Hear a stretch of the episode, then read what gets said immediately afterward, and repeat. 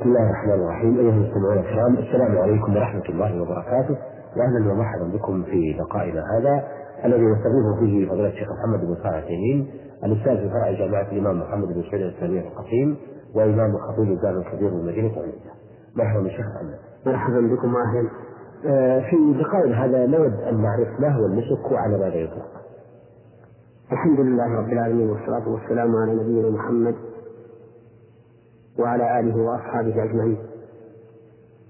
النسك يطلق ثلاثة إطلاقات فتارة يراد به العبادة عموما وتارة يراد به التقرب إلى الله تعالى بالذبح وتارة يراد به أفعال الحج وأقواله. فالأول كقوله فلان ناسك أي عابد لله عز وجل والثاني كقوله تعالى قل إن صلاتي ونسكي ومحياي ومماتي لله رب العالمين لا شريك له ولذلك أمرت وأنا أول المسلمين ويمكن أن يراد بالنسك هنا التعبد فيكون من من المعنى الأول والثالث كقوله تعالى فإذا قضيتم مناسككم فاذكروا الله فيشركم آباءكم أو شد ذكرا. نعم. آه هذا هو معنى النسك وهذا الأخير هو الذي يخص شائر الحج وهو أي النسك المراد به الحج نوعان نسك العمرة ونسك الحج أما نسك العمرة فهو ما اشتمل على هيئتها من الأركان والواجبات والمستحبات. نعم. بأن يحرم من الميقات ويطوف بالبيت ويسعى بين الصفا والمروة ويحلق أو يقصر. وأما الحج فهو أن يحرم من الميقات أو من مكة إن كان بمكة ويخرج إلى منى ثم إلى عرفة ثم إلى مزدلفة ثم إلى منى مرة ثانية ويطوف ويسعى ويكمل أفعال الحج على ما سيذكر إن شاء الله تعالى تفصيلا. نعم. نعم. إذا هذا هو تعريف الحج والعمرة. نعم. آه طيب ما حكم الحج؟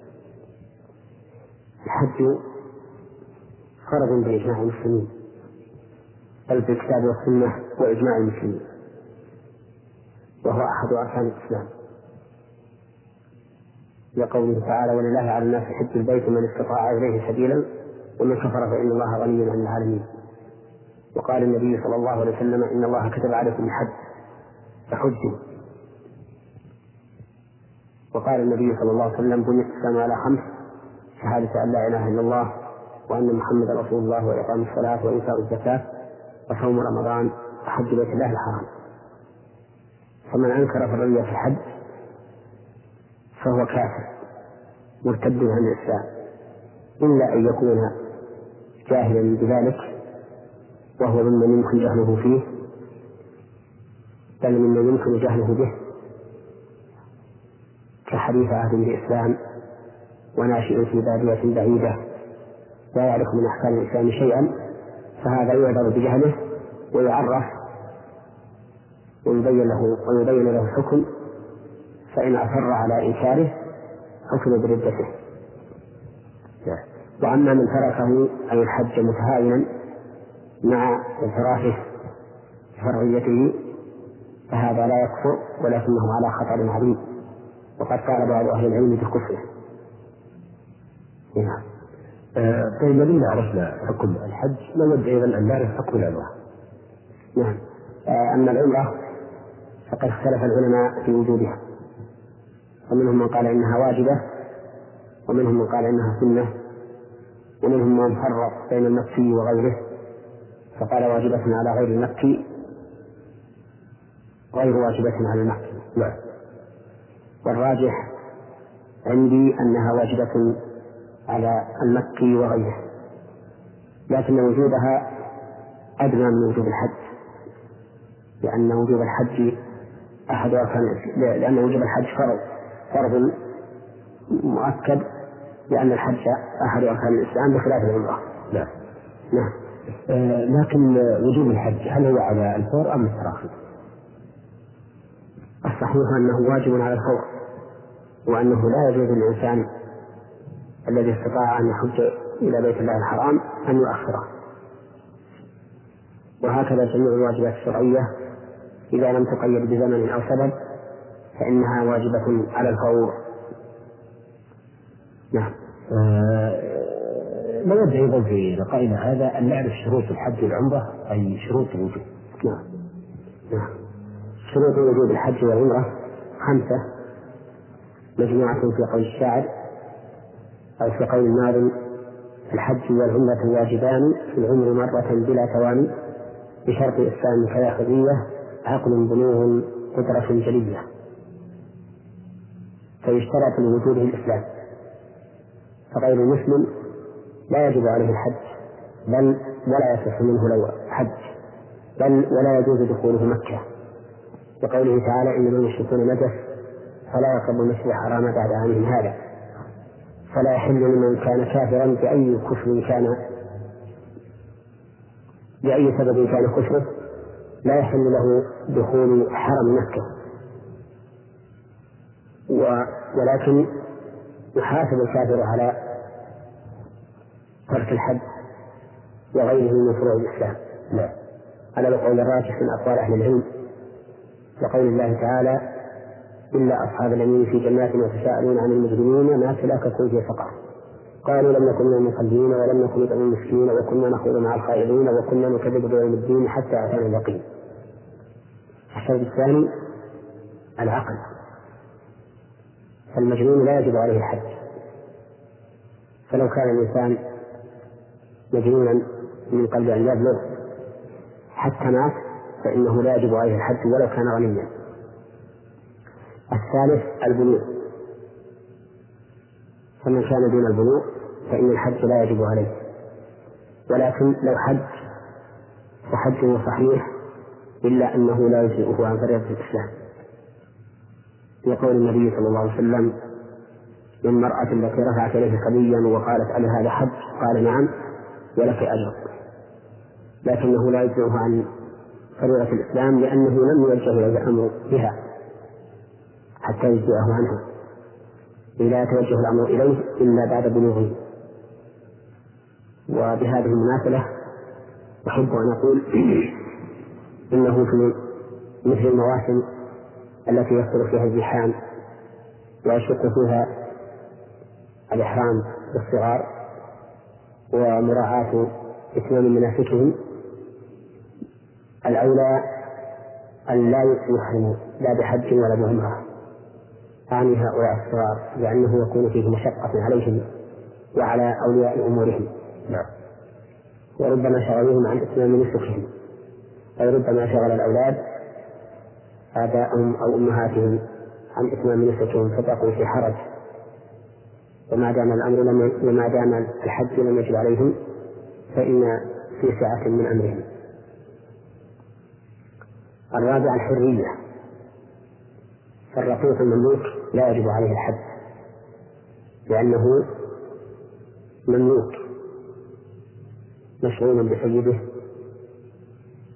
فهو معذور بترك الحج لا يستطيع السبيل إليه.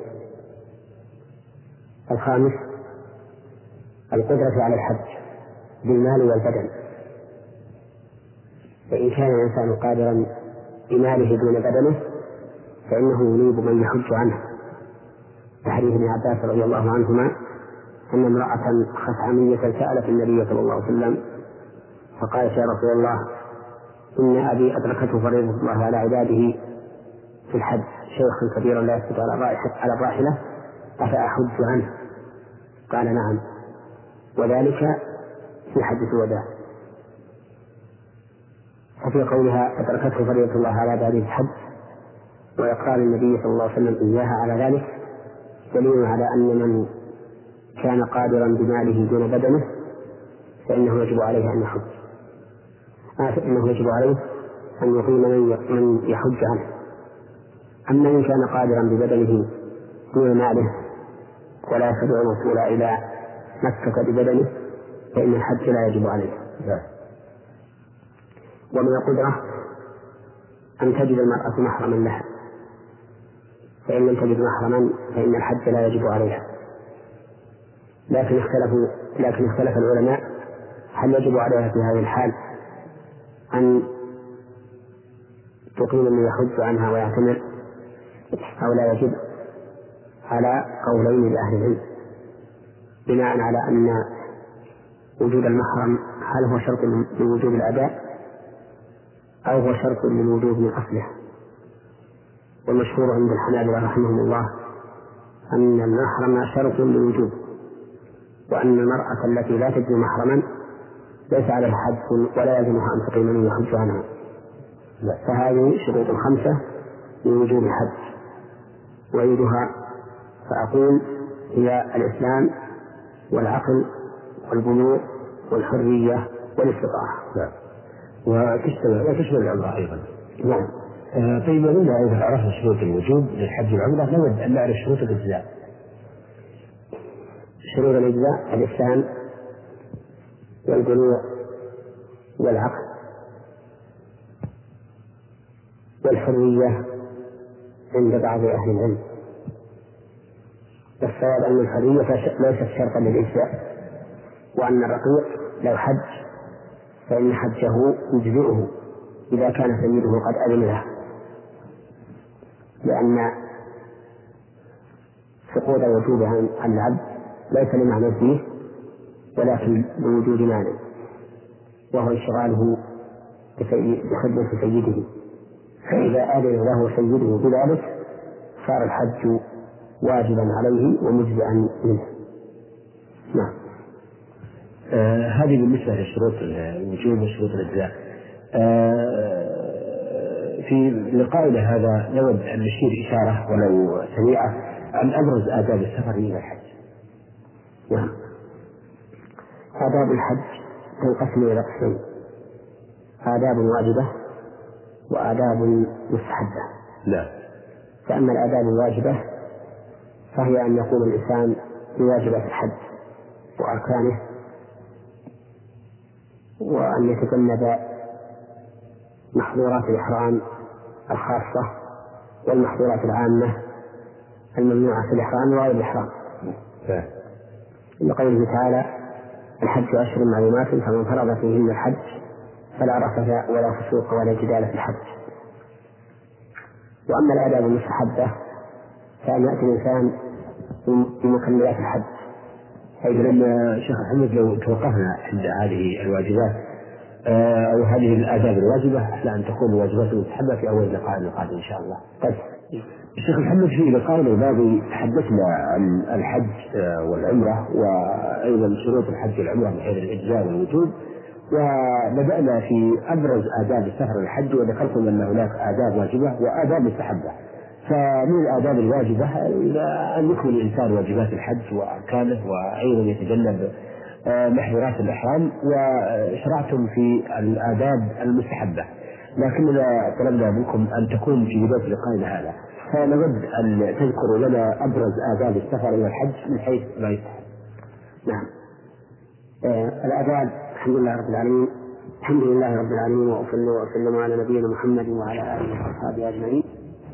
الآداب المستحبة في سفر الحج أن يقوم الإنسان بكل ما ينبغي له أن يقوم به من كرم النفس من الكرم في النفس والمال والجاه وخفة النفس وخدمة إخوانه وتحمل أذاهم والكف عن مساوئهم والإحسان إليهم سواء كان ذلك بعد تلبسه في الإحرام أم قبل تلبسه في الإحرام. لأن هذه آداب عالية فاضلة تطلب من كل مؤمن في كل زمان ومكان.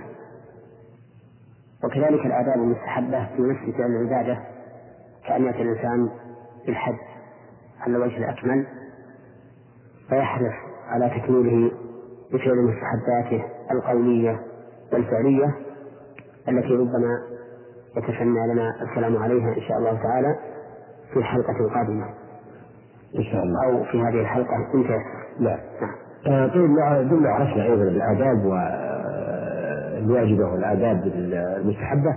نود أيضا أن نعرف آه، ما ينبغي أن يستعد به المسلم آه، لحجه سواء كان قبل السفر أو في أثناء السفر. نعم الذي ينبغي أن يستعد به المسلم لحجه وعمرته أن يتزود بكل ما يمكن أن يحتاج إليه في سفره من المال والثياب والعفائف وغير ذلك لأنه ربما يحتاج إليه بنفسه أو يحتاجه أحد من رفقائه وأن يتزود كذلك بالتقوى وهي اتخاذ وقاية من عذاب الله بفعل أوامر الله تعالى واجتناب نواهيه. لقول الله تعالى وتزودوا فإن خير الزاد التقوى واتقون يا أولي الألباب. وما أكثر ما نجد من الحاجة في الأسفار حيث يحتاج الإنسان إلى أشياء يظنها بسيطة فلا أو يظنها هينة فلا يستصحبها معه في سفره فإذا به يحتاج إليها أو يحتاج إليها أحد من رفقائه فليكن الإنسان حزما شهما مستعدا لما يتوقع أن يكون وإن كان بعيدا. نعم. لا. آه لكن ليس هناك استعداد أيضا آه، بالنسبة للاستعداد المعنوي غير الاستعداد المادي. هي الاستعداد المعنوي هو ما أشرت إليه من التقوى. نعم. لأن التقوى استعداد معنوي يستعد به الإنسان في قرارة نفسه للقاء الله تعالى ولليوم الآخر فيحرص على أن يقوم بما أوجب الله عليه ويدع ما حرم الله عليه. نعم. بالنسبة للمواقيت يا الشيخ محمد ما هي مواقيت الحج الزمانية؟ آه، مواقيت الحج الزمنية تبتدئ بدخول شهر شوال. نعم. وتنتهي إما بعشر الحجة أي بيوم العيد أو بآخر يوم من شهر الحجة وهو القول الراجح. يقول الله تعالى الحج أشهر معلومات وأشهر جمع والأصل في الجمع أن يراد به حقيقته. ومعنى هذا الزمن أن الشهر أن الحج يقع في خلال هذه الأشهر الثلاثة وليس يفعل في أي يوم منها. لا فإن الحج له أيام معلومة. إلا أن مثل الطواف والسعي. إذا قلنا بأن شهر الحجة كله وقت للحج فإنه يجوز للإنسان أن يؤخر طواف الإفاضة وسعي الحج إلى آخر يوم من شهر ذي الحجة. ولا يجوز له أن يؤخره أن يؤخرهما عن عن ذلك. اللهم إلا لعذر كما لم تفت المرأة قبل طواف الإفاضة ولقى النفاس عليها حتى خرج بالحجة فهي إذن فهي إذا مهورة في تأخير طواف الإفاضة. لا. هذه هي المواقيت الزمنية للحج. لا. أما العمرة فليس لها ميقات زمني تفعل في أي يوم من أيام السنة لكنها في رمضان تعدل حجة وفي أشهر الحجة وفي أشهر الحج.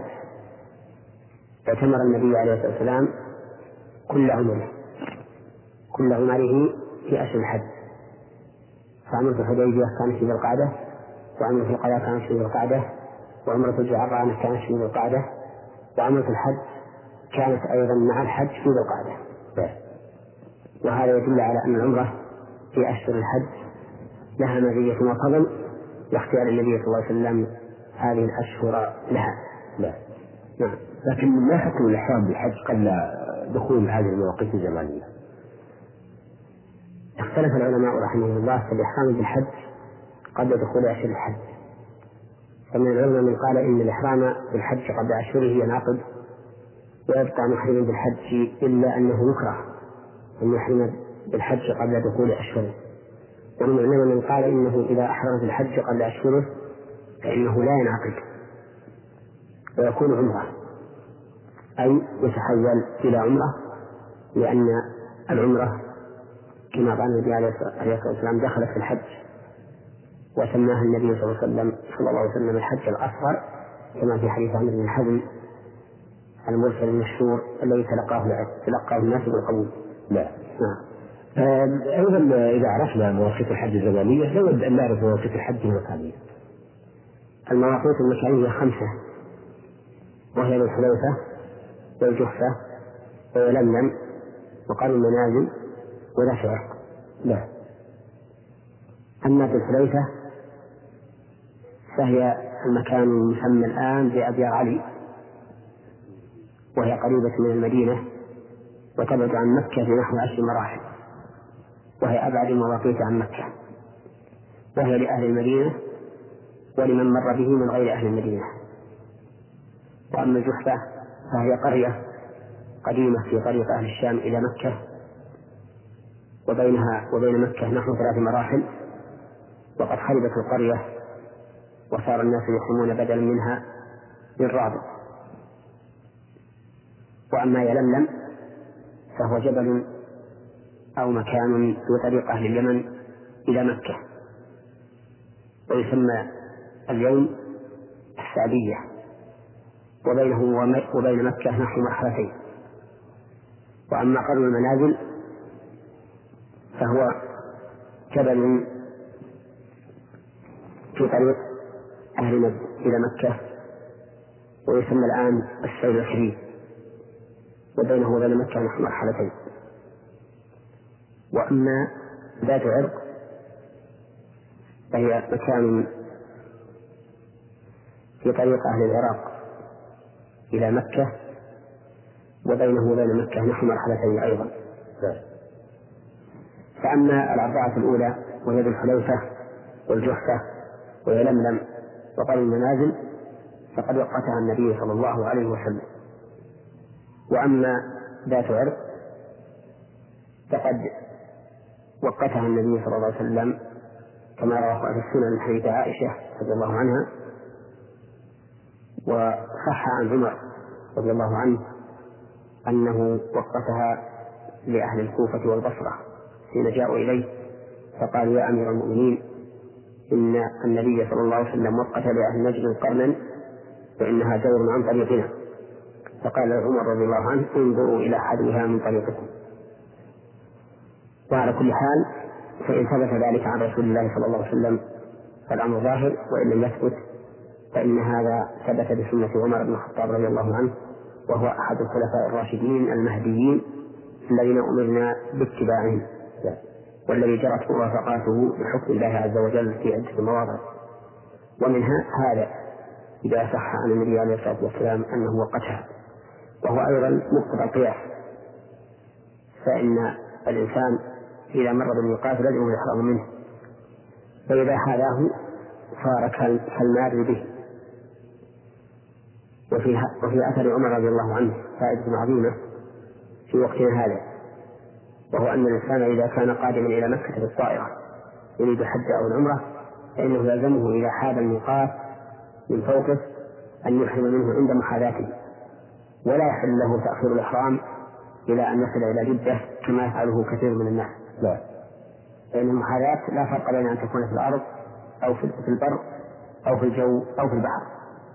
ولهذا يحرم أهل البواخر التي تمر من من طريق البحر فتحاذي يلملم أو رابعا.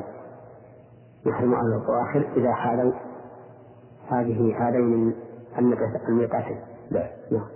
آه طيب أيضا ما حكم الإحرام قبل هذه المواقيت المكانية؟ نعم حكم الإحرام قبل هذه المواقيت المكانية إنه مكروه لأن النبي صلى الله عليه وسلم وقفها وكونه وكون الإنسان يحرم قبل أن يصل إليها فيه شيء من تقدم حدود الله سبحانه وتعالى ولهذا قال النبي عليه الصلاة والسلام في الصيام لا لا تقدم رمضان بصوم يوم ولا يومين إلا رجل كان يصوم صوما فليصوم. لا وهذا يدل على أنه ينبغي لنا أن نتقيد بما وقته الشرع من الحدود الزمانية والمكانية. ولكنه إذا أحرم قبل أن يصل إليها فإن إحرامه ينعقد. لا. وهنا مسألة أيضا أحب أن أنبه عليها وهو أن الرسول عليه وهي أن الرسول صلى الله عليه وسلم لما وقت هذه المواقيت قال هن لهن ولمن أتى عليهن من غير أهلهن ممن يريد الحج أو العمرة. فمن كان من أهل من أهل نجد فمر بالمدينة فإنه يحرم من الحليفة. ومن كان من أهل الشام ومر بالمدينة فإنه يحرم من الحليفة. ولا يحل له أن ينتظر حتى يصل إلى ميقات أهل الشام الأصلي. هذا القول الراجح من قولي أهل العلم. نعم. شكرا أثابكم الله. لهذا الشيخ محمد آه، في هذا اللقاء نود أن نعرف حكم من تجاوز الميقات بدون إحرام الحمد لله رب العالمين وأصلي وأسلم على نبينا محمد وعلى آله وأصحابه أجمعين. من تجاوز الميقات بدون إحرام فلا يخلو من حال. إما أن يكون مريدا للحج أو العمرة فحينئذ يلزمه أن يرجع إليه ليحرم منه بما أراد من النسك الحج أو العمرة. فإن لم يفعل فقد ترك واجبا من واجبات النسك وعليه عند أهل العلم فدية دم يذبحه في مكة ويوزعه على الفقراء هناك. وأما إذا تجاوزه وهو لا يريد الحج ولا العمرة فإنه لا شيء عليه. سواء طالت مدة غيابه عن مكة أم قصرت وذلك لأننا لو ألزمناه بالإحرام من الميقات في مروره هذا لكان الحج يجب عليه أكثر من مرة أو العمرة. وقد ثبت عن النبي صلى الله عليه وسلم أن الحج لا يجب في العمر إلا مرة وأن ما زاد فهو تطوع.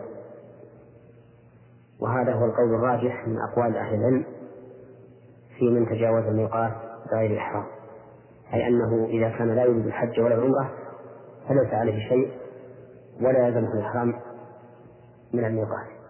لا نعم. آه طيب ما الفرق بين الإحرام كواجب والإحرام كركن من أركان الحج؟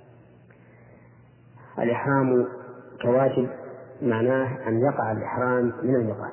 لا والإحرام كركن معناه أن ينوي النسك فمثلا إذا نوى النسك بعد مجاوزة الميقات مع وجوب الإحرام منه فهذا ترك واجبا وأتى بالركن وهو الإحرام.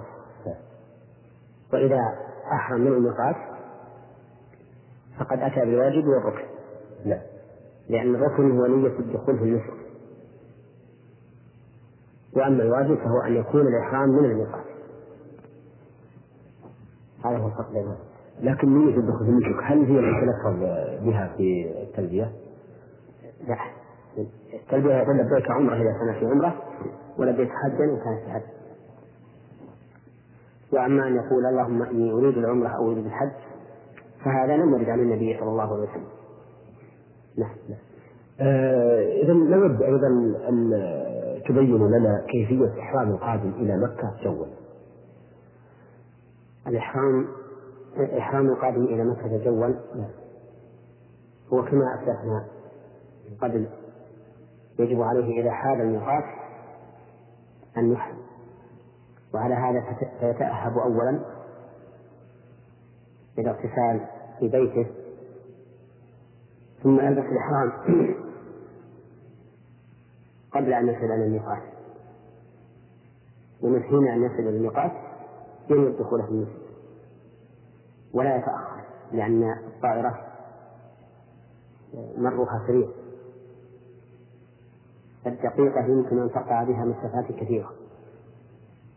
وهذا أمر يغفل عنه بعض الناس. تجد بعض الناس لا يتأهب فإذا أعلن موظف الطائرة بأنهم وصلوا الميقات ذهب يخلع ثيابه ويلبس ثياب الإحرام. وهذا تقصير جدا. على أن الموظفين في الطائرة فيما يبدو بدأوا ينبهون الناس قبل أن يصلوا إلى الميقات بربع ساعة أو نحوها. وهذا عمل عمل يشكرون عليه. لأنهم إذا نبهوهم قبل هذه المدة جعلوا لهم فرصة في تغيير ثيابهم وتأهلهم ولكن في هذه الحال ينبغي بل يجب على من أراد الإحرام أن ينتبه للساعة. إذا أعلن الموظف موظف الطائرة بأنه قد بقي ربع ساعة ثم ينظر إلى ساعته حتى إذا مضى هذا الجزء الذي هو ربع ساعة أو قبله بدقيقتين أو ثلاث لبى بما يريده من النفوذ. نعم. آه شيخ محمد أيضا نود أن نعرف آه ما هي أركان الحج؟ أركان الحج لو جعلناها بعد سياق الحج لا. فهي في ظني أولى. لا. إذا آه، نتركها إن شاء الله إلى آه، ونبين أو أو نطلب من فضيلتكم أن تبينوا لنا نعم. نحن نذكر هنا صفة الحج على سبيل الإجمال والاختصار. نعم. لأن الوقت لا يسمح فنقول إذا أراد الإنسان الحج أو العمرة فتوجه إلى مكة في أشهر الحج فإن الأفضل أن يحرم بالعمرة أولا ليصير متمتعا فيحرم من الميقات بالعمرة. وعند الإحرام يغتسل كما يغتسل الجنابة ويتطيب في رأسه ولحيته ويلبس ثياب الإحرام ويحرم عقب صلاة عقب صلاة فريضة إن كان وقتها حاضرا أو نافلة ينوي بها سنة الوضوء. لأنه ليس للإحرام نافلة معينة إذ لم يرد ذلك عن النبي صلى الله عليه وسلم. ثم يلبي فيقول لبيك اللهم عمرة لبيك اللهم لبيك لبيك لا شريك لك لبيك إن الحمد والنعمة لك والملك لا شريك لك. ولا يزال يلبي حتى يصل إلى مكة فإذا شرع في الطواف قطع التلبية. فيبدأ بالحجر الأسود يستلمه ويقبله إن تيسر وإلا أشار إليه ويقول بسم الله والله أكبر اللهم إيمانا بك وتصديقا بكتابك ووفاء بعهدك واتباعا لسنة نبيك محمد صلى الله عليه وسلم. ثم يدعو البيت عن يساره ويطوف سبعة أشواط. يبتدئ بالحجر ويختتم به. وفي هذا الطواف يسن للرجل أن يرمل في الأشواط الثلاثة الأولى. يعني يسرع المشي ويقارب الخطى وأن يتبع في جميع الطواف بأن يخرج كتفه الأيمن ويجعل طرفي الرداء على الكتف الأيسر. فإذا أتم الطواف صلى ركعتين خلف المقام. وفي طوافه كلما حاد الحجر الأسود كبر. ويقول بينه وبين ركن اليماني ربنا آتنا في الدنيا حسنة وفي الآخرة حسنة وقنا عذاب النار. ويقول في بقية طوافه ما شاء من ذكر ودعاء. وليس للطواف دعاء مخصوص لكل شوط وعلى هذا فينبغي أن يحذر الإنسان من هذه الكتيبات التي بأيدي كثير من الحجاج والتي فيها لكل شوط دعاء مخصوص. فإن هذا بدعة لم يرد عن رسول الله صلى الله عليه وسلم وقد قال النبي صلى الله عليه وسلم كل بدعة ضلالة. ويجب أن ينتبه الطائف إلى أمر يخل به بعض الناس في وقت الزحام فتجده يدخل من باب الحجر ويخرج من الباب الثاني فلا يطوف بالحجر مع مع الكعبة وهذا خطأ لأن الحجر أكثره من الكعبة. فمن دخل من من من باب الحجر وخرج من الباب الثاني لم يكن قد طاف بالبيت فلا يصح طوافه يصلي ركعتين خلف مقام إبراهيم إن تيسر له والا ففي أي مكان من المسجد ثم ياخذ إلى الصفاء فإذا دنا منه قرأ إن الصفا والمروه من شعائر الله. ولا يعيد هذه الآية بعد ذلك. ثم يصعد على الصفا ويستقبل القبله ويرفع يديه ويكبر الله ويحمده ويقول لا إله إلا الله وحده لا شريك له له الملك وله الحمد وهو على كل شيء قدير. لا إله إلا الله وحده انجز وعده نصر عبده وهزم الأحزاب وحده. ثم يدعو بعد ذلك ثم يعيد الذكر مرة ثانية ثم يدعو ثم يعيد الذكر مرة ثالثة ثم ينزل متجها إلى المروة. فيمشي إلى العلم الأخضر أي العمود الأخضر ويسعى من العمود الأخضر إلى العمود الثاني سعيا شديدا أي يركض ركضا شديدا إن تيسر له ولم يتعزى أو يؤذي أحدا ثم يمشي بعد العالم الثاني إلى المروة مشيا عاديا فإذا وصل المروة صعد عليها واستقبل القبلة ورفع يديه وقال مثل ما قال على الصفا. فهذا شوط نعم. ثم يرجع إلى الصفا من المروة وهذا هو الشوط الثاني ويقول فيه ويفعل كما قال في الشوط الأول. فإذا أتم سبعة أشواط من الصفا إلى المروة الشوط ومن المروة إلى الصفا شوط آخر إذا أتم سبعة أشواط فإنه يقصر. يقصر شعر رأسه ويكون التقصير شاملا لجميع الرأس بحيث يبدو التقصير واضحا في الرأس. والمرأة تقصر من كل طرف آه، رأسها بقدر أنملة ثم يحل من إحرامه حلا كاملا. يتمتع بما أحل الله له من النساء والطيب واللباس وغير ذلك. فإذا كان يوم الثامن من ذي الحجة أحرم بالحج. فاغتسل وتطيب ولبس ثياب الإحرام وخرج إلى منى. فصلى بها الظهر والعصر والمغرب والعشاء والفجر خمس صلوات. يصلي الرباعية ركعتين وكل صلاة في وقتها. فلا جمع في منى وإنما هو القصر فقط.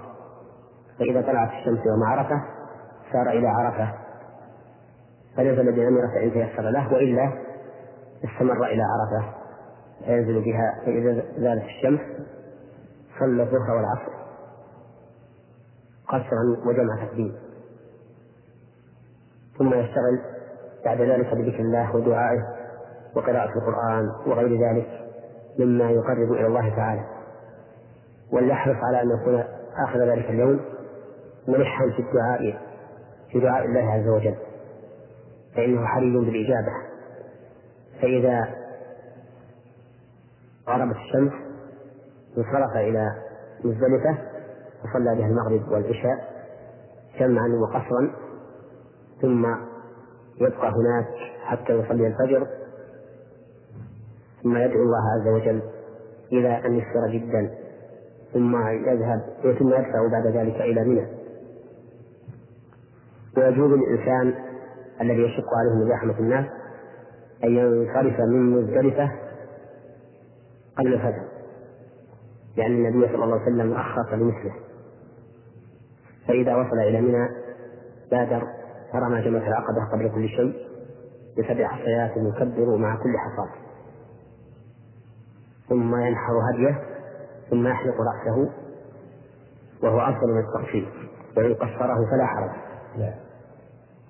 والمرأة تقصر منه من أطرافه بقدر أنمله وحينئذ يحل التحلل الأول.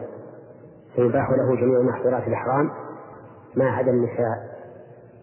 فينزل بعد أن يتطيب ويلبس ثيابه المعتادة ينزل إلى مكة فيطوف طواف الإفاضة سبعة أشواط بالبيت ويسعى بين الصفا والمروة سبعة أشواط. وهذا الطواف والسعي للحج. كما أن الطواف والسعي الذي حصل منه أول ما قدم للعمرة. لا. وبهذا يحل من كل شيء حتى من النساء. ولنقف هنا لننظر ماذا فعل الحاج يوم العيد. الحاج يوم العيد رمى جمرة العقبة ثم نحر هديه ثم حلق أو قصر ثم طاف ثم سعى. فهذه خمسة أنساك يفعلها على هذا الترتيب. فإن قدم بعدها على بعض فلا حرج لأن النبي صلى الله عليه وسلم كان يسأل يوم العيد عن التقديم والتأخير فما سئل عن شيء قدم ولا أخر يومئذ إلا قال اسأل ولا حرج. لا. فإذا نزل من مزدلفة إلى مكة وطاف وسعى ثم خرج ورمى فلا حرج. ولو ولو رمى ثم حلق قبل أن ينحر فلا حرج. ولو رمى ثم نزل إلى مكة وطاف وسعى فلا حرج. ولو رمى ونحر وحلق ثم نزل إلى مكة وسعى قبل أن يطوف فلا حرج.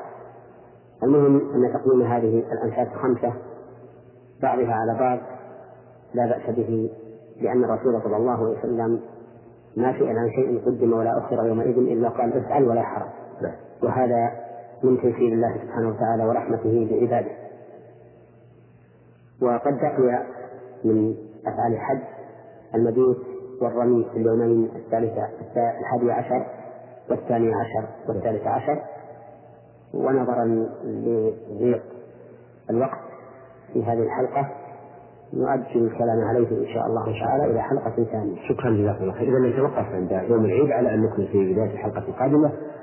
آه شيخ محمد تحدثتم في اللقاء الماضي عن صفة الحج وذكرتم صفته من الميقات حتى وصلنا إلى يوم العيد وتحدثتم عن الأنساك الخمسة التي تعمل في يوم العيد وتقديم بعضها على بعض.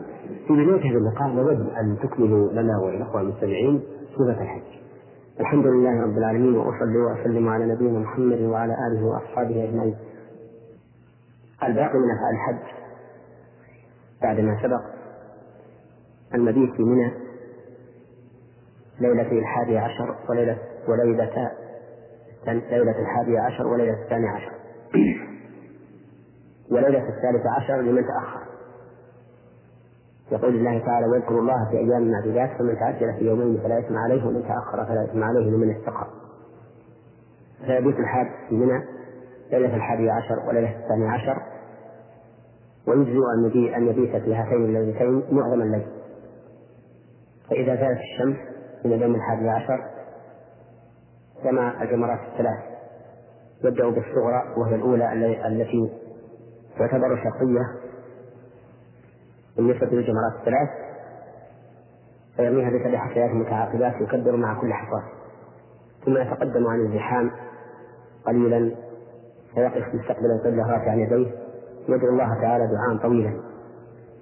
ثم يتجه إلى الوسطى فيرميها بسبع حصيات متعاقبات يكبر مع كل حصاة ثم يتقدم قليلا عن الزحام ويقف مستقبل القبلة رافعا يديه يدعو الله تعالى دعاء طويلا ثم يتقدم إلى جمرة العقبة فيرميها بسبع حسيات متعاقبات يكبر مع كل حصاة ولا يقف عندها اقتداء برسول الله صلى الله عليه وسلم. وفي اليوم الثاني عشر يرمي جمرات الثلاث كذلك. وفي اليوم الثالث عشر إن تأخر يرمي جمرات الثلاث كذلك. ولا يجوز للإنسان أن يرمي الجمرات الثلاث في اليوم الحادي عشر والثاني عشر والثالث عشر قبل الزواج لأن النبي صلى الله عليه وسلم لم يرمي إلا بعد الزوال وقال خذوا عني مناسككم وكان الصحابة يتحينون الزوال فإذا زالت الشمس رموا ولو كان الرمي قبل الزوال جائزا لبينه النبي صلى الله عليه وسلم لأمته إما بفعله أو قوله أو إقراره ولما اختار النبي صلى الله عليه وسلم وسط النهار للرمي وهو شدة الحر دون الرمي في أوله الذي هو أهون على الناس علم أن الرمي في أول النهار لا يجوز لأنه لو كان من شرع الله عز وجل لكان هو الذي يشرع لعباد الله لأنه الأيسر. والله عز وجل إنما يشرع لعباده ما هو الأيسر. لا ولكن يمكنه إذا كان يشق عليه الزحام أو المضي إلى جمرات في وسط النهار أن يؤخر الرمي إلى الليل. فإن الليل وقت للرمي. إذ لا دليل على أن الرمي لا يصح ليلا النبي عليه الصلاة والسلام وقت أول الرمي ولم يوقت آخره. والأصل فيما شاء مطلقا أن يبقى على إطلاقه حتى يقوم دليل على تقييده بسبب أو وقت. ثم ليحذر الحاج من التهاون في رمي الجمرات فإن من الناس من يتهاون فيها حتى يوكل من يرمي عنه وهو قادر على الرمي بنفسه. وهذا لا يجوز ولا يجزي لأن الله تعالى يقول في كتابه وأتموا الحج والعمرة لله. والرمي من أفعال الحج فلا يجوز الإخلال به ولأن النبي صلى الله عليه وسلم لم يأذن لضعفة أهله أن يوكلوا أن يوكلوا من يرمي عنه بل أذن له في الذهاب بل أذن لهم بالذهاب من مزدلفة في آخر الليل ليرموا بأنفسهم قبل زحمة الناس. ولأن النبي صلى الله عليه وسلم لم يأذن للرعاة الذين يقاتلون منها في إبلهم لم يأذن لهم أن يوكلوا من يرموا عنهم بل أذن لهم أن يرموا يوما ويدعوا رميا ويدعوا يوما ليرموه في اليوم الثالث. وكل هذا يدل على أهمية الرمي بنفسه أهمية رمي الحاج بنفسه. نعم. وأنه لا يجوز له أن يوكل أحدا. ولكن عند الضرورة لا بأس بالتوكيد كما لو كان الحاج مريضا أو كبيرا لا يمكنه الوصول إلى الجمرات أو امرأة حاملا تخشى على نفسها أو ولدها ففي هذه الحال يجوز يجوز التوكيد. ولولا أنه ورد عن الصحابة رضي الله عنهم أنهم كانوا يرمون عن الصبيان لقلنا إن العاجز يسقط عنه الرمي لأنه واجب عجز عنه فيسقط عنه بعجزه عنه. ولكن لما ورد في التوكل في الرمي عن الصبيان فإنه لا مانع من أن يلحق به من يشابهه في تعذر الرمي. من قبل نفسه. لا المهم أنه يجب علينا أن نعظم شعائر الله وأن نتهاون بها وأن نفعل ما يمكننا فعله بأنفسنا لأنه عبادة.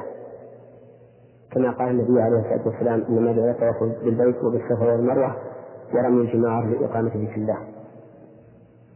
وإذا تم الحج فإنه لا يخرج من مكة إلى بلده حتى يطوف للوداع. لحديث ابن عباس رضي الله عنهما قال كان الناس ينفرون من كل وجه. فقال النبي صلى الله عليه وسلم لا ينفر لا ينفر أحد حتى يكون اخر عهده بالبيت إلا إذا كانت المرأة حائلا أو نفساء وقد طاف طواف الإفاضة فإن طواف الوداع يسقط عنها.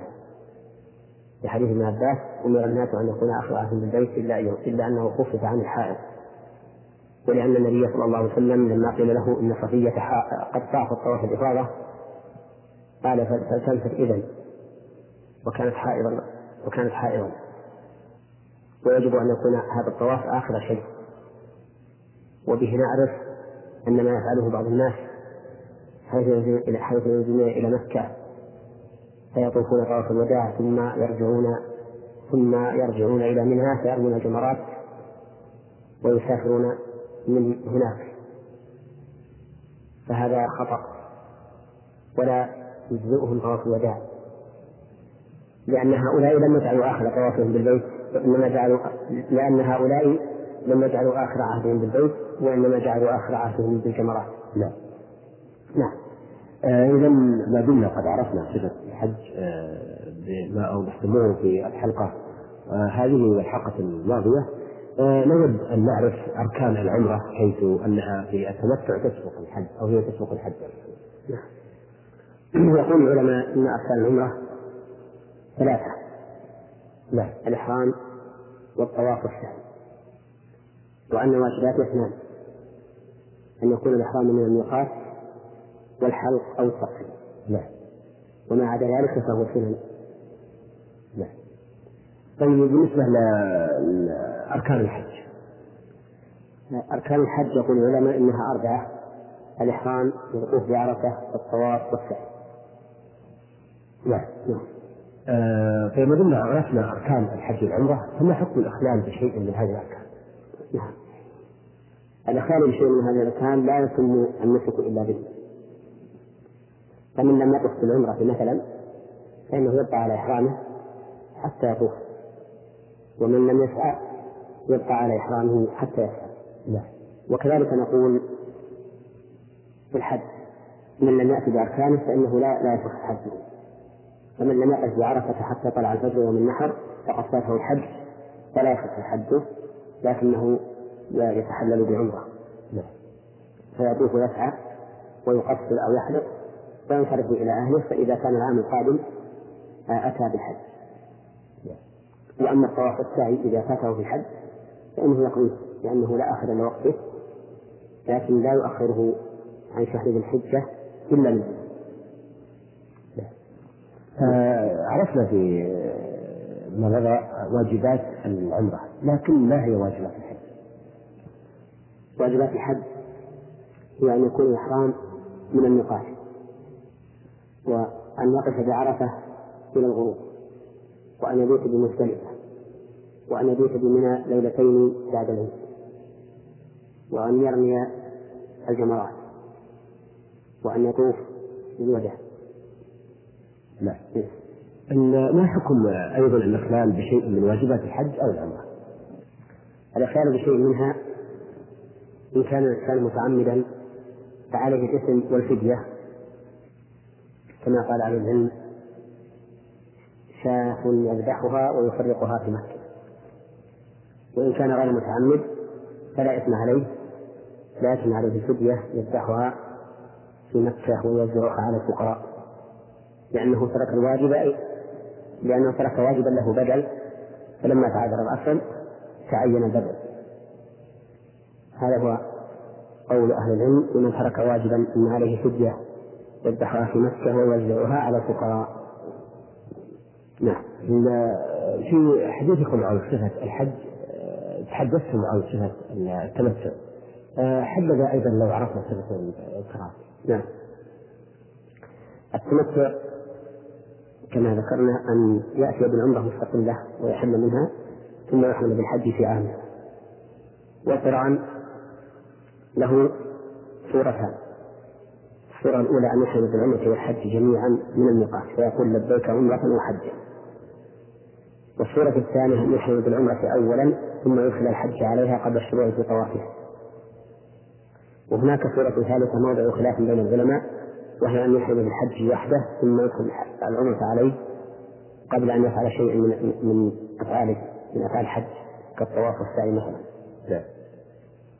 والقارن يبقى على إحرامه إذا قدم مكة يطوف القدوم ويفعل الحج والعمرة ويبقى على إحرامه إلى أن يتحلل منه يوم العيد ويلزمه هدي كهدي المتمتع وأما المفرد فأن يحرم بالحج مفردا من الميقات ويبقى على ذلك فإذا قدم مكة تعطل القدوم وفعل الحج ولم يحل إلا يوم العيد فيكون القارن والمفرد سواء في الأفعال لكنهما يختلفان في أن القارن يحصل له عمرة الحج ويلزمه هدي وأما المفرد فلا يحصل له إلا الحج ولا يلزمه هدي. لا. شكرا لك الله. آه شيخ محمد آه في لقاءات ماضية آه عرفنا صفة الحج وعرفنا التمتع والقران والإفراد وقلتم بأن الإفراد يأتي المسلم بالحج وحده ولا يأتي بعمرة معه. لكننا نرى كثيرا من الناس إذا انتهى من الإفراد اعتمر. فما حكم هذا العمل؟ الحمد لله رب العالمين وصلى وسلم على نبينا محمد وعلى آله وأصحابه أجمعين. هذا العمل لا أصل له في السنة. فلم يكن الصحابة رضي الله عنهم مع حرصهم على الخير يأتون بهذه العمرة بعد الحج. وخير الهدي هدي النبي صلى الله عليه وسلم وخلفائه الراشدين. وأصحابه الذين هم خير القرون. وإنما جاء ذلك في قضية معينة وقصة عائشة أم عائشة أم المؤمنين رضي الله عنها. حيث كانت محرمة بعمرة ثم حادث قبل الوصول إلى مكة فأمرها النبي صلى الله عليه وسلم أن تحرم بالحج ليكون نسكها قرانا. وقال لها طوافك بالبيت وبالصفا والمروة يسعك لعمرتك بحجك وعمرتك فلما انتهى الحج ألحت على رسول الله صلى الله عليه وسلم أن تأتي بعمرة بدلا عن عمرتها التي حولتها إلى قران. فأذن لها وأمر أخاها عبد الرحمن بن عوف أن يخرج بها من الحرم إلى الحل. فخرج بها إلى التنوين وأتت بعمرة فإذا وجدت صورة كالصورة التي حصلت لعائشة وأرادت المرأة أو وأبت إلا أن تأتي بعمرة فحينئذ نقول لا حرج. أن تأتي المرأة بعمرة كما فعلت أم أم المؤمنين عائشة رضي الله عنها بأمر النبي صلى الله عليه وسلم. اللهم ويدلك على أن هذا أمر ليس بمشروع. أن عبد الرحمن بن أبي بكر رضي الله عنه وهو مع أخته لم يحرم بالعمرة. لا تفقه من عنده ولا بإذن رسول الله صلى الله عليه وسلم. ولو كان هذا من الأمور المشروعة لكان رضي الله عنه يأتي بالعمرة لأنه يشهد لأن ذلك أمر سهل عليه. حيث إنه قد خرج مع أخته. والمهم أن ما يفعله بعض الحجاج كما أشرت إليه ليس له أصل من السنة. نعم لو فرض أن بعض الحجاج يصعب عليه أن يأتي إلى مكة بعد مجيئه هذا وهو قد أتى بحج مفرد فإنه في هذا الحال في ضرورة إلى أن يأتي بعد الحج بالعمرة ليؤدي واجب العمرة. لأن العمرة واجبة على القول الراجح من أقوال أهل العلم. وحينئذ يخرج إلى التنعيم أو إلى غيره من الحل فيحرم بعمرة منه فيحرم منه ثم يطوف ويحلق أو يقصر لكن ما الأولى بالنسبة لهذا الحاج الذي آه، يعرف أن الإتيان إلى مكة يصل عليه؟ وكما قلت لك. لا يأتي بالعمرة بعد الحج لأن هذا ضرورة لكن ليس الأولى أن يأتي مثلا متمتع أو قارن ليسلم منه. أي نعم هذا هو الأولى لكن نحن ضربنا أنه محرم. لا. آه، أيضا ما دمنا عرفنا صفة التمتع والقران والإفراد آه، نود أن نعرف أيضا حكم الانتقال من نسك إلى نسك آخر.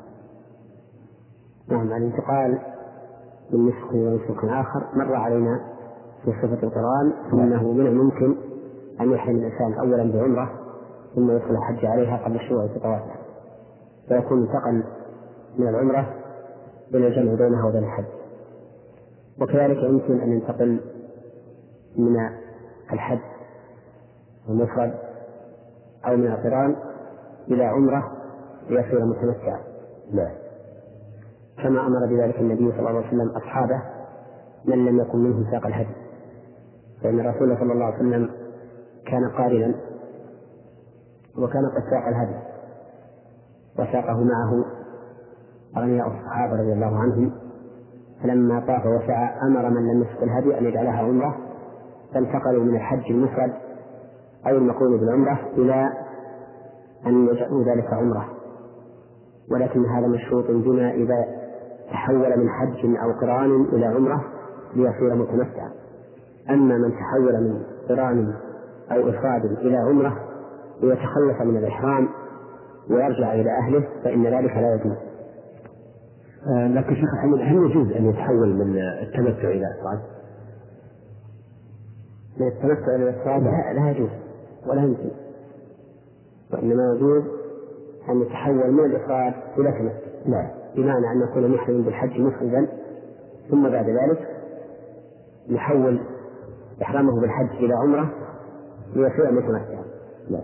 وكذلك القارن يجوز أن يحول نيته من القرآن إلى العمرة ليصير متمتعا إلا من ساق الهدي في الصورتين فإنه لا يجوز له ذلك لأن النبي صلى الله عليه وسلم أمر أصحابه الذين معه أن أن يجعلوا إحرامهم بالحج المفرد أو المقرون بالعمرة أن يجعلوه عمرة لا ليصيروا متمتعين إلا من سقط.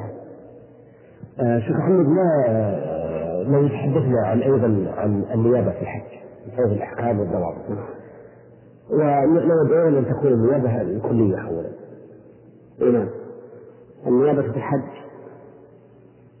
إن كان الإنسان قادرا فإنها غير مشروعة. أما في الفريضة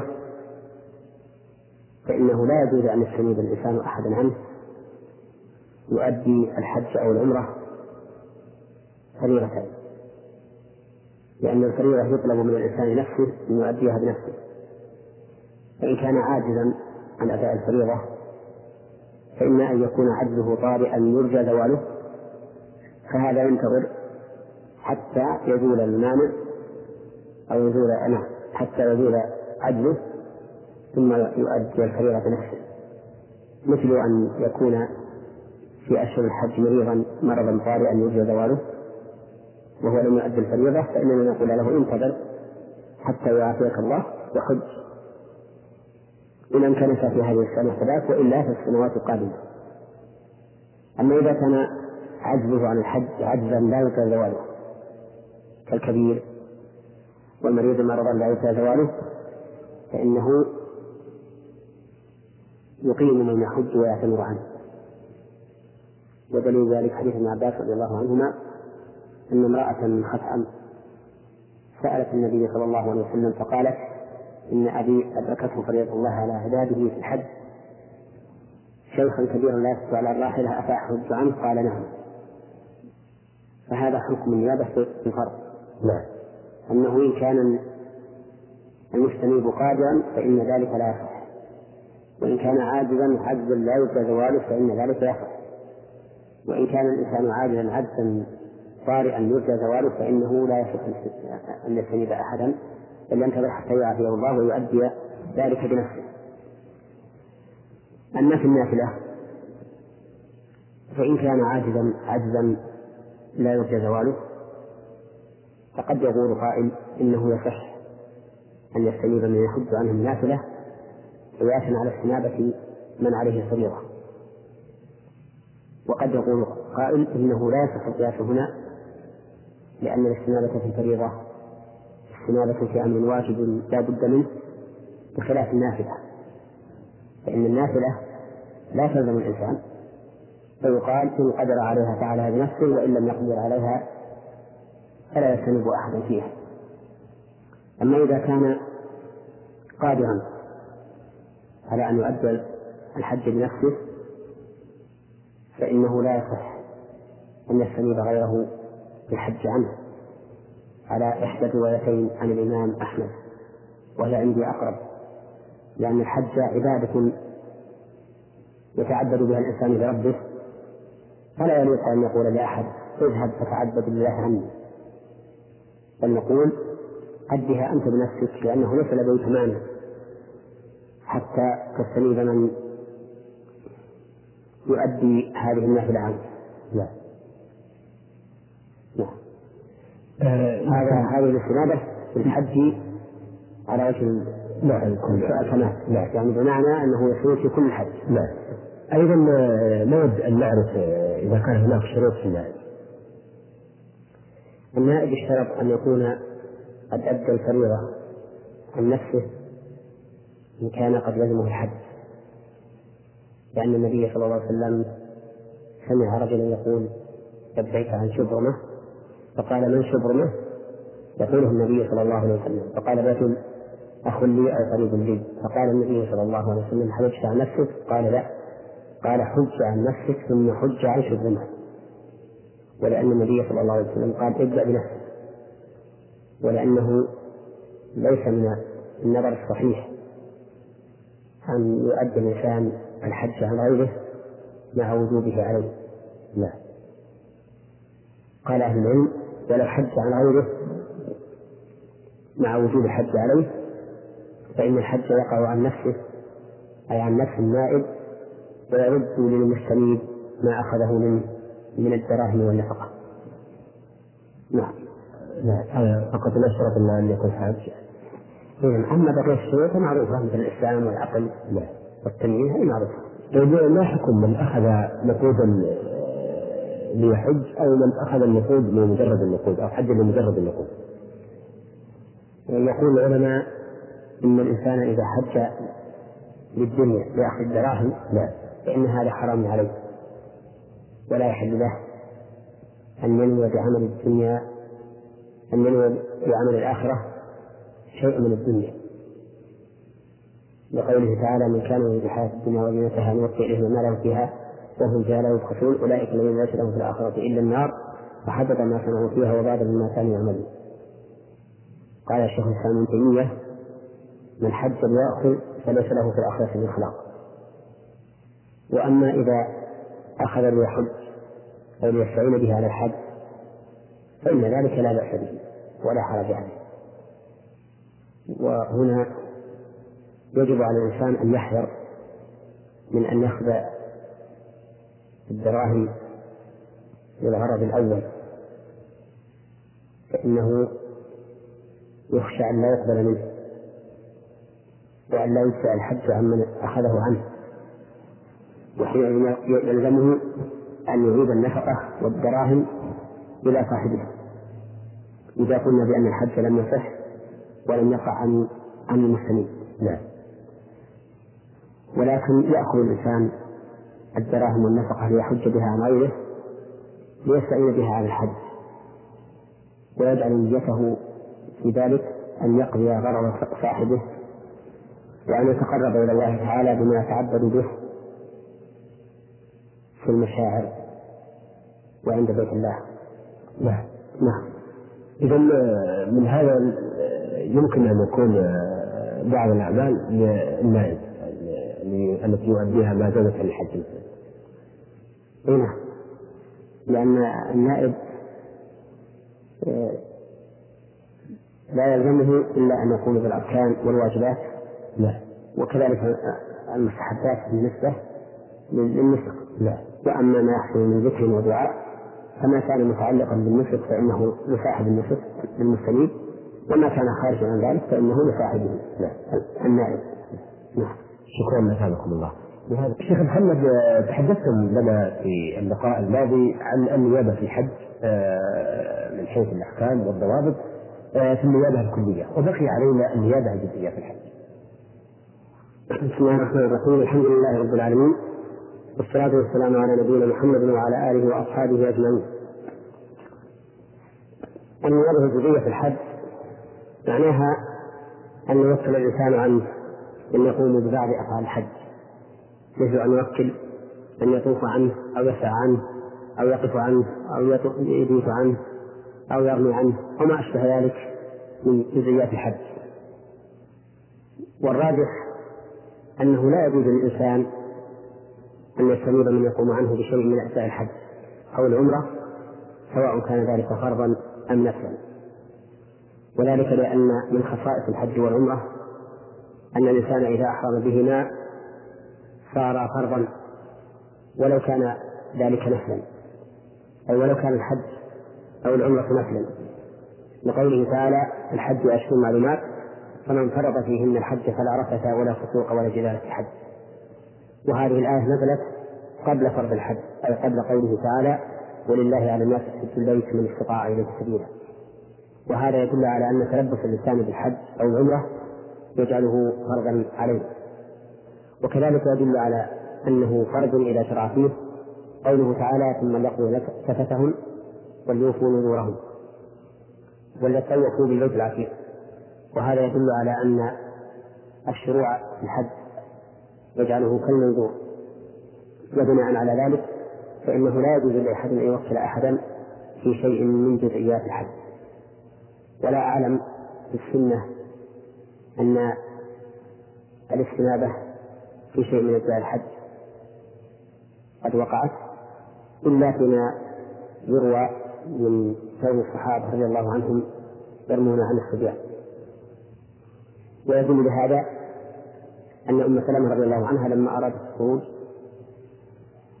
قالت يا رسول الله إني أريد الخروج وأجد شافية. فقال طوفي من وراء الناس وأنت راكبة وهذا يدل على أنه لا يجوز التوكيل في جزئية الحج. نعم نعم. آه لكن آه أنتم ذكرتم أن التوكيل في الجزئية يكون مثلا في آه مثلا الطواف أو الرمي أو الوقوف أو كذا وكذا. هذا إذا رأيتم أنه يجوز. لكن آه هل إذا جاز مثلا في الرمي يجوز في بقية لا لا. نحن قلنا هذا تمثيل توكيل في الجزئية. نعم وليس حكما بأن ذلك مباح. ولهذا قلنا لا نعلم في السنة أنه ورد التوكيل في شيء من الجزئيات أو أن أحدا يقوم عن أحد إلا في الرمي. لا. وقلنا أن الإنسان إذا تلبس في الحج أو العمرة صار فرضا عليه. يلزمه هو بنفسه لا. وعلى هذا فلا يجوز التوكيل في أي شيء من من أجزاء الحج أو العمرة. فرضا كانت أم نفلا إلا في الرمي لوروده في حق الصغار وكذلك من لم يستطع الرمي بنفسه من الكبار. نعم آه لكن إذا جاز التوكيل في الرمي فهل هناك شروط؟ آه للنائب والمريض؟ إي نعم. أما المريض فيشترط أن لا لا يستطيع الرمي بنفسه. نعم لا ليلا ولا نهارا واما النائب فقال الفقهاء رحمهم الله إنه لا بد أن يكون ممن حج تلك السنة و أن يكون قد رمى عن نفسه آه شيخ محمد إذا عجز الحاج عن إكمال النسك آه فماذا يصنع؟ إذا عجز الحاج عن إكمال النسك فلا يخلو من حالين إما أن يكون عجزه بصد عدو صده عن البيت كما جرى للنبي صلى الله عليه وسلم حين صده المشركون عام الحديبية. ففي هذه الحال يحلق بعد أن يذبح أن ينحر هديه ويحل من إحرامه لقول الله تعالى فإذا أحصرتم فإن فإن أحصرتم فما استيسر من الهدي. ولا تحلقوا رؤوسكم حتى يبلغ الهدي محله. وأمر النبي صلى الله عليه وسلم أصحابه عام الحديبية أن يحلقوا. ولما تأخروا وجاء أن ينسخ الحكم أو لسبب آخر غضب عليه الصلاة والسلام في ذلك حتى أشارت عليه إحدى أمهات المؤمنين أن يخرج إليه فيحلق رأسه. ففعل وحينئذ تتابع الناس على حلق رؤوسهم والإحلال من إحرامهم. وفي هذه الحال لا يلزمه أن يقضي ما أخر عنه. إلا إذا كان لم يؤدي بفريضة فإنه يلزمه أداء فريضة بالأمر الأول لا قضاء عما أخر فيه. هذا إذا كان الحق بعدو. لا أما إذا كان الحق بغير عدو كما لو احصر بذهاب نفقة أو بمرض امتد به فإنه في هذه الحال يحل من إحرامه بعد أن ينحر هديا ويحلق إما قياسا على حصر العدو وإما إدخالا له في العموم وهو قوله فإن احصرتم فما استيسر من الهدي فإن هذا الإحصار شامل وكون الإحصار بالعدو هو الذي وقع في عهد النبي عليه الصلاة والسلام لا يمنع أن تتناول الآية غيره. على كل حال إذا حصل بهذا العدو من مرض أو ذهاب نفقة أو ما أشبه ذلك فالقول الراجح أنه يحل في هذا الإحصار بعد أن ينحر هديه ويحرق رأسه.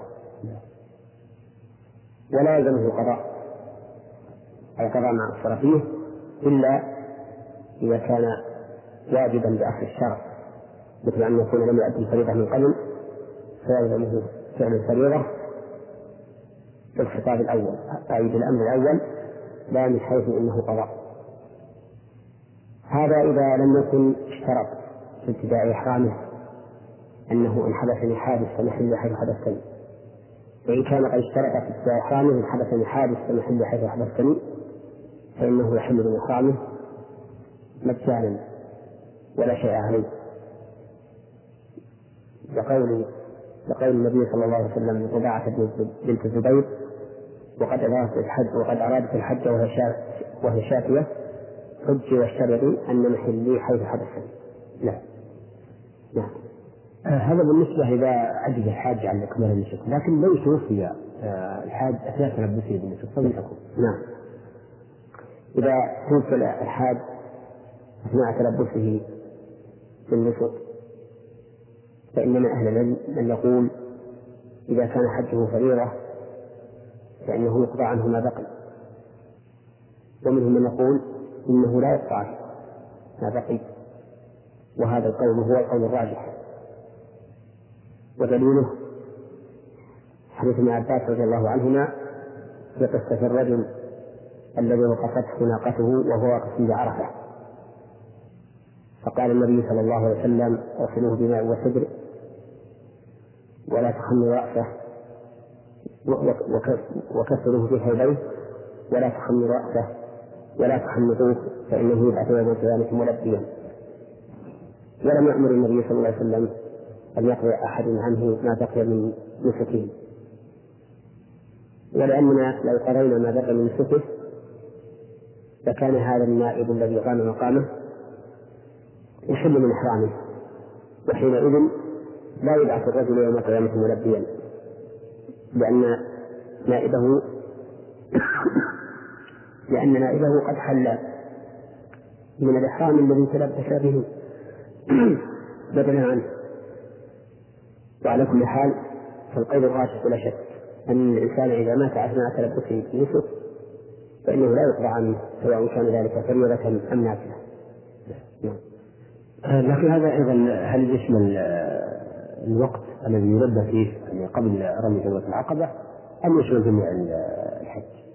يشمل جميع الحج يعني سواء كان ذلك قبل التحلل الأول نعم. ثم بعد التحلل الأول.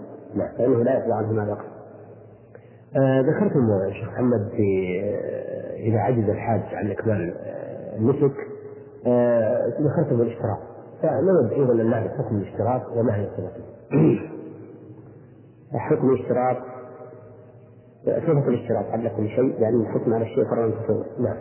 صفة الاشتراك أن الإنسان إذا أراد الإحرام يقول إن حدثني حادث فمحلي حيث حدثني يعني فإنني أحل. إذا حدث حادث أي منع مانع عن إكمال النسك وهذا يشمل أي مانع كان لأن كلمة حادث نكرة في سياق الشرط فتعم أي حادث كان وفائدة هذا الاشتراط أنه لو حصل له حادث يمنعه من إتمام النسك فإنه يحل من نسكه ولا شيء عليه. وقد اختلف أهل العلم في الاشتراط فمنهم من قال إنه سنة مطلقا أي أن المحرم ينبغي له أن يشترط سواء كان في حال خوف أو في حال أمن لما يترتب عليه من الفائدة. والإنسان لا يدري ما يعرض له. ومنهم من قال إنه لا يسمي إلا عند الخوف. أما إذا كان الإنسان آمنا فإنه لا يشترط. ومنهم من أنكر الاشتراط مطلقا. والصواب القول الوسط وهو أنه إذا كان الإنسان إذا كان الإنسان خائفا من عائق يمنعه من إتمام نسكه سواء كان هذا العائق عاما أم خاصا فإنه يشترط. وإن لم يكن خائفا فإنه لا يشترط. ولهذا تجتمع الأدلة فإن النبي صلى الله عليه وسلم أحرم ولم يشترط. وأذن بل أرشد رباعة بنت الزبير رضي الله عنها إلى أن تشترط حيث كانت شاكية والشاكي أي المريض خائف من عدم إتمام نسكه وعلى هذا فنقول إذا كان الإنسان خائفا من طارئ يطرأ يمنعه من إتمام النسك فليشترط أخذا بإرشاد النبي صلى الله عليه وسلم رباعة بنت الزبير. وإن لم يكن خائفا فالأفضل ألا يشترط اقتداء برسول الله صلى الله عليه وسلم حيث أحرم بدون شرط. نعم. نعم. آه لكن آه بالنسبة للمشترط هل يلزمه أن يأتي بالصيغة التي وردت عنه صلى الله عليه وسلم أم يشترط بأي كلام هو يعبر به عن نفسه؟ لا يلزمه أن يأتي بالصيغة الواردة لأن هذا مما لا يتعبد بلفظه والشيء الذي لا يتعبد بلفظه يكتفى فيه بالمعنى